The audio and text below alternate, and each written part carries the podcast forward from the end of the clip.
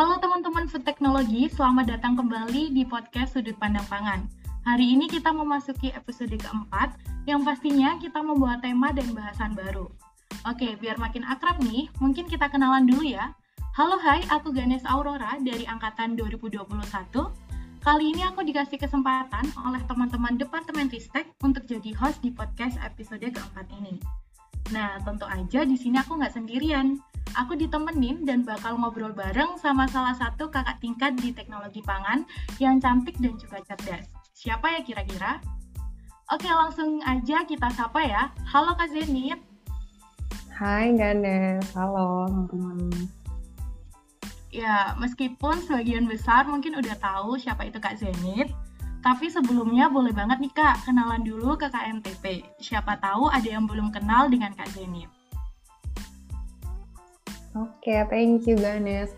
Halo teman-teman semua, kenalin aku Zenit Alifrani, biasa dipanggil Zenit, dan aku teknologi pangan angkatan 2019, jadi sekarang udah semester 6, mau ke 7, udah semester tua.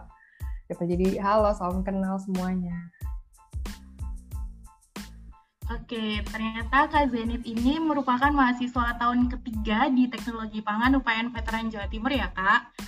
Nah, Betul. Oke, kali ini kita akan membahas suatu topik yakni small change in food choice can make big everyday difference. Kalau tema kita kemarin nih, kita bahas mengenai bagaimana peran food technologies itu sendiri. Maka kali ini kita akan membahas tentang salah satu hal yang harusnya kita sebagai food technologies udah tahu betul, yakni mengenai bagaimana dalam memilih makanan. Oke, sebelumnya kalau teman-teman ini belum dengerin podcast yang kemarin, boleh banget didengerin ya. Karena pembahasan di podcast yang kemarin juga nggak kalah insightful loh.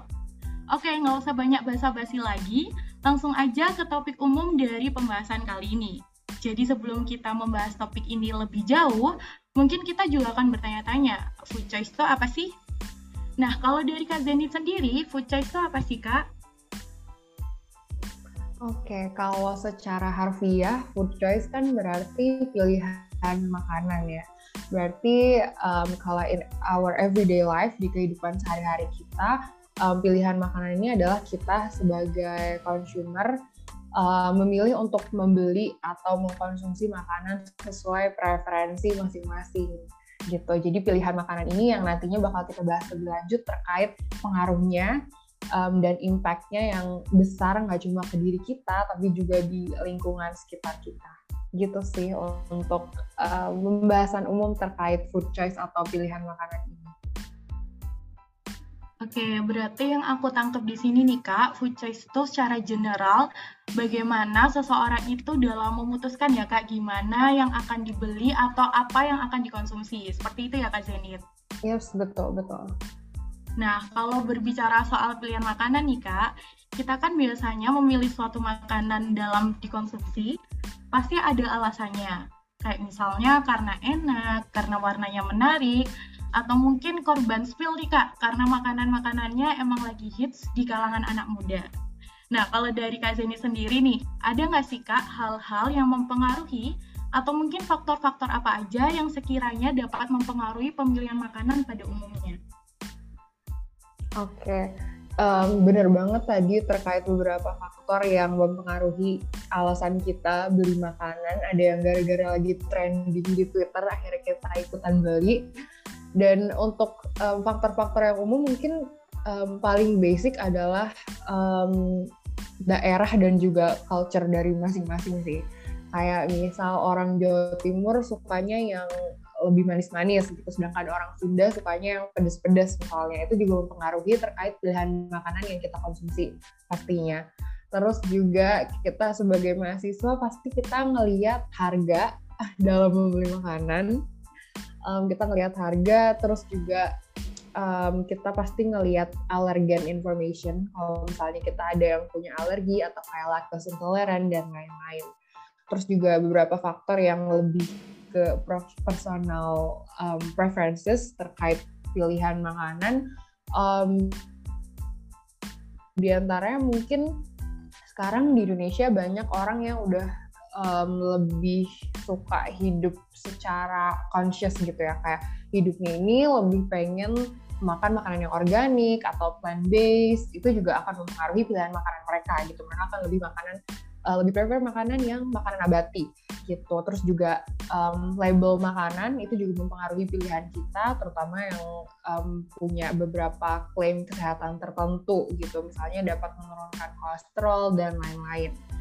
Terus juga kalau menurut aku salah satu yang mempengaruhi dalam membeli makanan itu kebiasaan sih atau habit gitu. Kalau misalnya aku punya brand tertentu yang aku percaya buat jadi um, minuman susu setiap hari aku gitu, maka aku akan stay di brand ini gitu. Jadi itu uh, masalah habit juga sih. Terus juga masalah mood mood-moodan biasanya kalau misalnya beli makanan, kalau lagi pengen self feeling kayak pengennya beli yang enak, mahal dikit nggak apa-apa gitu. Jadi itu sih beberapa faktor yang uh, mempengaruhi secara general apa sih yang um, jadi alasan kenapa kita beli makanan tertentu gitu. Wah, ternyata banyak banget ya Kak faktor-faktor yang mempengaruhi dalam memilih makanan kayak budaya atau daerah konsumen, faktor pendapatan, habit, dan sebagainya. Oke, jadi kita udah bahas mengenai apa aja yang bisa mempengaruhi pilihan makanan nih Kak. Lalu sebenarnya dari topik yang kita ambil ini, kita pasti bertanya-tanya, memang apa sih pentingnya memilah dan memilih makanan yang akan dikonsumsi? Nah, kalau misal makanan yang kita konsumsi tidak dipilih dengan tepat, itu dapat menyebabkan dan memiliki dampak buruk apa ya Kak kira-kira bagi kita? Kalau menurut Kak Zenit, kenapa pemilihan makanan itu sangat penting ya Kak? Dan kira-kira ada nggak sih efek negatifnya ke kita kalau misalkan kita itu nggak tepat dalam memilih makanan? Oke, jadi yang pertama tadi pertanyaannya um, pentingnya untuk pilih-pilih makanan ya. Nah, um, menurut aku yang namanya makanan itu sama aja kayak investment buat diri kita sendiri. Karena uh, ada yang ngomong kalau we are what we eat gitu, kalau kita makan makanan yang baik, maka outputnya juga bakal baik. Kalau kita makan makanan yang sembarangan, maka outputnya juga nggak jelas. Nah, Makanya aku bilang kalau makanan itu investment. Karena um, di sini apa yang kita apa yang masuk ke tubuh kita dari segi nutrisinya, dari dari segi um, harganya, packagingnya, porsinya dan lain-lain itu bakal berpengaruh ke well-being kita gitu. Karena ya itu yang tadi kita serap dalam tubuh kita kan pasti gizi dari uh, makanan yang kita konsumsi itu. Apalagi buat teman-teman teknologi pangan pasti udah sangat-sangat familiar sama um, bahan-bahan apa sih yang kira-kira boleh masuk ke dalam tubuh kita, bahan-bahan mana yang uh, mungkin nggak ada gizinya gitu sebenarnya atau mungkin bahkan dilarang sama BPOM dan lain-lain gitu. Jadi menurut aku kenapa kita penting untuk pilih-pilih makanan dan menerapkan ilmu teknologi pangan yang udah kita punya adalah um, biar apa yang masuk ke tubuh kita ini benar-benar bisa jadi investment yang berguna gitu buat diri kita. Nah ini juga berpengaruh sama negatif efek yang tadi um, Ganes tanyain. Nah kalau misalnya kita salah pilih, istilahnya salah invest terkait makanan yang kita masukin ke tubuh kita, negatif efeknya tuh banyak banget. Karena um, kita nggak bisa fungsional sebagai manusia kalau kita nggak ada makanan kan. Jadi makanan ini kayak sumber dari uh, kehidupan kita. Nah, negatif efeknya kalau misalnya kita salah pilih makanan atau mungkin pilih makanan yang sembarangan itu banyak banget. Contoh paling sederhana aja misalnya um, kita lagi pengen makanan yang manis gitu ya, lagi pengen makanan manis, terus kita pengen semacam donat gitu misalnya. Donat ini tinggi kalorinya, terus kemudian dia dikit banget nutriensnya gitu. Dia cuma tinggi kalori tinggi lemak terus tinggi sugar juga makanan manis gitu. Nah akhirnya kalau misalnya kita makan secara sembarangan gitu ya tiba-tiba kita pengen makan donat kita pengen makan manis-manis yang terjadi adalah kita kenyang tuh cuma sementara doang gitu. Kayak mungkin kalian sadar kalau kita makan yang manis-manis kita langsung kayak langsung berasa kenyang walaupun makan sedikit doang gitu. Karena blood sugar kita tuh tinggi saat itu Nah, setelah blood sugar kita kembali normal, yang terjadi adalah kita tuh malah makin lapar gitu. Karena nggak ada gizinya yang diterima sama tubuh gitu. Itu cuma gula doang. Nah itu yang salah satu uh, apa ya praktikal contoh praktikal terkait uh, gimana sih kita tuh milih makanan dan itu berpengaruh sama kehidupan sehari-hari kita gitu kayak cycle yang tadi makan donat atau makan manis-manis cuma buat comfort sementara doang itu tuh dia nggak ngasih tubuh kita nutrients yang essential gitu. Akhirnya tubuh kita nggak dapet gizi atau asupan apa pun. Akhirnya dia nggak merubah apa pun kecuali cuma bikin um, tinggi gula darah gitu. Nah itu salah satu negatif efek dari um, kita makan secara sembarangan gitu. Makanya mungkin kita bisa lebih um, aware lagi terkait makanan yang kita konsumsi ini sebenarnya ada gizinya atau enggak sih? Kadang tuh makanan cuma enak doang tapi nggak ada gizinya gitu. Dan akhirnya tubuh kita ini nggak nggak menerima um, esensi dari makanan tersebut gitu. Jadi cuma kenyang sementara cuma berasa seneng makan sementara tapi tubuhnya ini nggak menerima gizi apa pun. Akhirnya nggak ada yang bisa diolah sama tubuh gitu nggak ada outputnya. Itu dia kenapa investment makanan tuh penting banget. Karena apa yang kita makan itu bakal kelihatan gitu outputnya. Kalau misalnya yang kita makan gak jelas outputnya pun nggak ada. Gitu. Itu sih salah satu negatif efek dari kalau kita makan sembarangan. Gitu. Nah, bener banget tuh Kak Zenit. Intinya, semua hal yang kita lakukan itu punya konsekuensinya masing-masing. Apalagi dalam hal memilih makanan yang pastinya memiliki dampak berkepanjangan yang dapat mempengaruhi tubuh kita di kemudian hari. Oke, berhubung barusan kita bahas mengenai dampak negatifnya, nggak adil nih Kak kalau misalnya kita nggak singgung tentang dampak positifnya. Nah, kalau misalkan kita nih fokus untuk mengatur makanan, kayak mengkonsumsi sayuran, buah-buahan, dan makanan sehat yang lain, pasti akan memberikan dampak yang baik bagi tubuh kita kan Kak? Nah, kalau menurut Kak Zenit, ketepatan pemilihan makanan, ada nggak sih Kak manfaatnya atau impact-nya ke kita? Oke, ya tadi kita udah ngomongin yang negatif, pasti ada sisi positifnya juga. Jadi dalam memilih makanan, kalau kita benar-benar memilih dengan baik apa yang mau masukin ke tubuh kita ini banyak banget positif impactnya. Dan um, salah satunya yang paling kelihatan adalah um, kita bakal lebih sehat sih. Ini udah sangat jelas ya kita bakal lebih sehat karena dari makanan yang masuk ke tubuh kita ini udah jelas nutrisinya. Dari makro sampai mikronutrien ini udah jelas. Bukan yang cuma makanannya enak tapi nggak ada gizinya gitu. Jadi di sini kita uh, yang kita highlight adalah gizinya tuh cukup untuk bikin kita tuh sehat. Kemudian um, naikin energi level kita juga. Jadi aku bener-bener ngerasain kalau misalnya kita makan um, junk food gitu ya, itu tuh berasa banget kalau makanan itu enak tapi cuma buat sementara doang. Setelah kita udah selesai makan itu, energinya tuh nggak nyampe ke tubuh kita gitu loh. Kita cuma berasa kayak ya udah enak habis itu yang terjadi malah ngantuk karena kayak um, mereka terlalu banyak lemak di situ dan gak ada nutrisi-nutrisi seperti kayak karbohidrat ataupun protein yang bisa bikin tubuh kita ini lebih fokus atau lebih stay awake gitu. Nah, terus juga um, apalagi di era sekarang ya di era COVID-19 ini um, penting banget yang namanya imun sistem kan. Dan dengan kita milih makanan yang baik dan benar ini bakal ningkatin imun sistem kita nih jadi lebih kuat gitu. Jadi kita lebih nggak gampang sakit.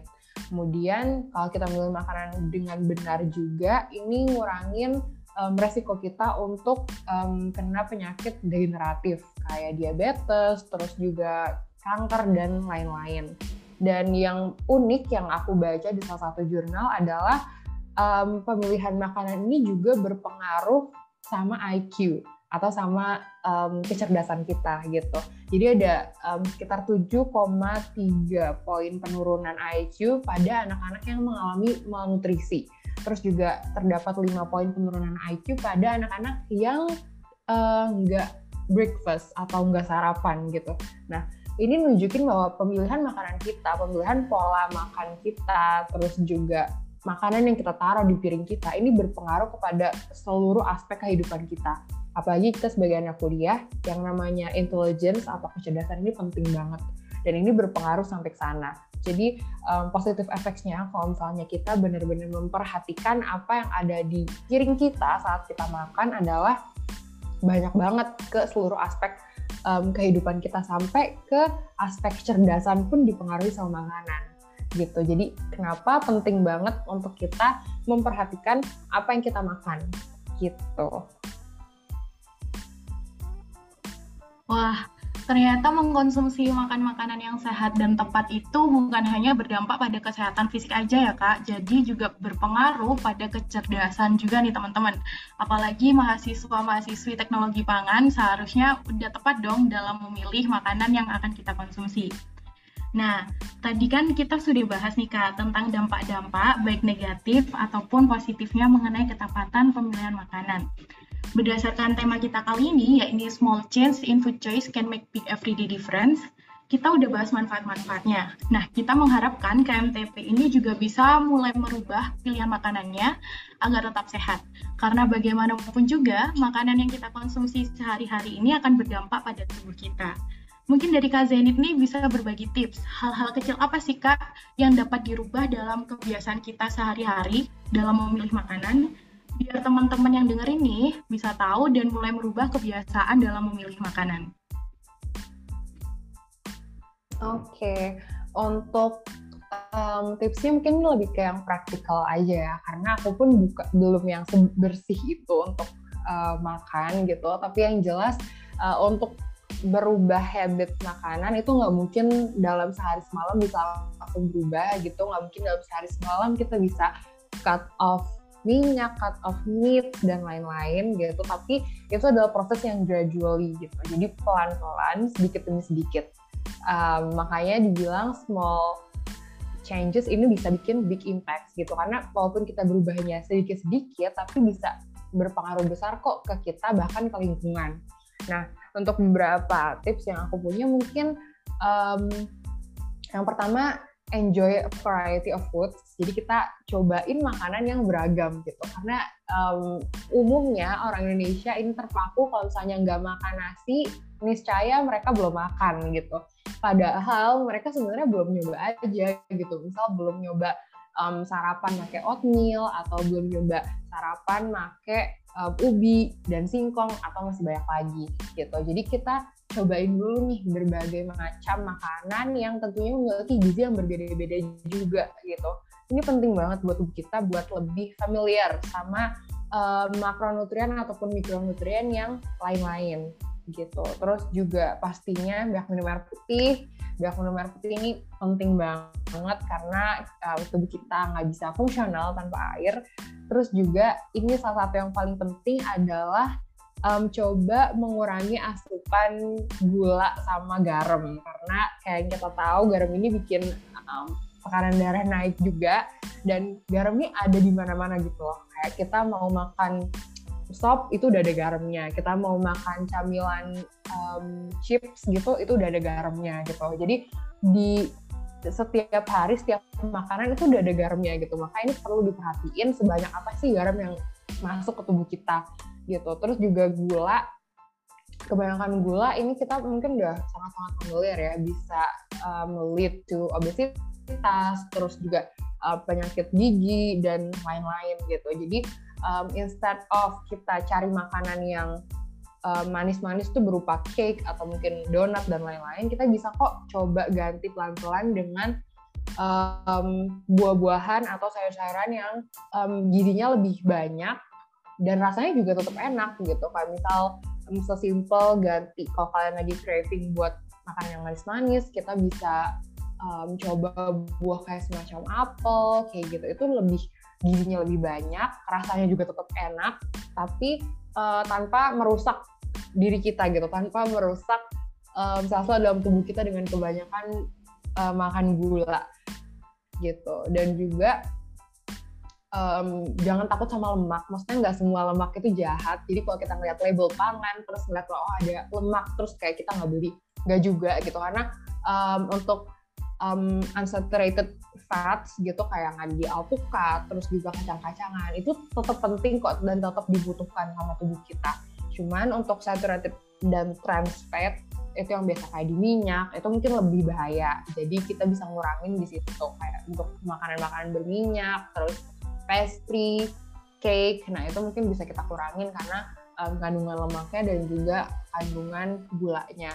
Nah jadi di sini um, intinya adalah kita harus lebih sadar sih. Kita harus lebih sadar terkait apa yang kita beli apa yang kita konsumsi. Itu nantinya akan berpengaruh ke tubuh kita dan juga ke lingkungan gitu. Jadi kita harus um, coba perhatiin gak cuma dari kandungan gizinya aja tapi juga dari rasa buat kesenangan pribadi. Terus dari packaging makanannya gitu. Apakah dia packaging makanan yang sustainable apakah bisa di recycle terus kemudian sumber makanannya dan juga proporsi dari makanan yang kita konsumsi gitu. Ini nanti akan ada hubungannya sama food waste. Jadi um, dalam memilih makanan penting banget kita coba lihat dari segala aspek dan coba untuk lebih sadar terkait apa yang kita pilih itu nanti akan memberikan impact yang besar nantinya. Gitu. Wah, padahal selama ini tuh kita beranggapan kalau misalnya ingin merubah makanan menjadi lebih sehat itu, maka harus makan makanan yang benar-benar bersih dan sehat, langsung dirubah 180 derajat gitu. Tapi ternyata setelah dengerin penjelasan dari Kak Zen itu, kita lebih tahu ya kalau misalnya memilih makanan sehat itu bisa dimulai dengan hal-hal yang kecil ya Kak? Yes, betul banget. Oke, sampai di tahap obrolan ini, aku ngerasa bahwa kita itu bisa lakukan, lakukan perubahan-perubahan kecil dalam memilih makanan. Dan kita juga jadi tahu nih manfaat-manfaatnya jika kita benar-benar komitmen untuk berubah serta aware soal pilihan makanan. Banyak banget pengetahuan baru yang aku dapetin dari diskusi kita kali ini. Nah, menurutku juga udah cukup banyak nih insight yang bermanfaat dari podcast episode 4 ini. Dan karena pertanyaan-pertanyaannya sudah terjawab dan dirasa udah cukup obrolannya, mungkin sampai sini dulu ya. Makasih banyak Kak Zenit udah mau ngobrol bareng di podcast episode 4 kali ini. Thank you so much Ganes dan teman-teman Ristek yang udah ngundang aku di sini. Semoga obrolan kita ada manfaatnya lah ya, walaupun dikit-dikit. Oke, teman-teman mungkin pertanyaan-pertanyaan tadi udah cukup terjawab dengan adanya diskusi kita di podcast episode kali ini. Tapi tenang aja karena Departemen Ristek juga akan menghadirkan tema podcast yang lebih seru lagi. Jadi buat teman-teman KMTP yang mau berbagi opini juga seperti kita, bisa langsung menghubungi salah satu teman-teman di Departemen Ristek untuk diundang ke podcast episode berikutnya. Bisa melalui Instagram atau personal chat di WhatsApp. Makasih buat teman-teman yang udah dengerin podcast kita kali ini dari awal sampai akhir. Sampai jumpa di podcast Sudut Pandang Pangan episode berikutnya ya. See you next time. Bye-bye.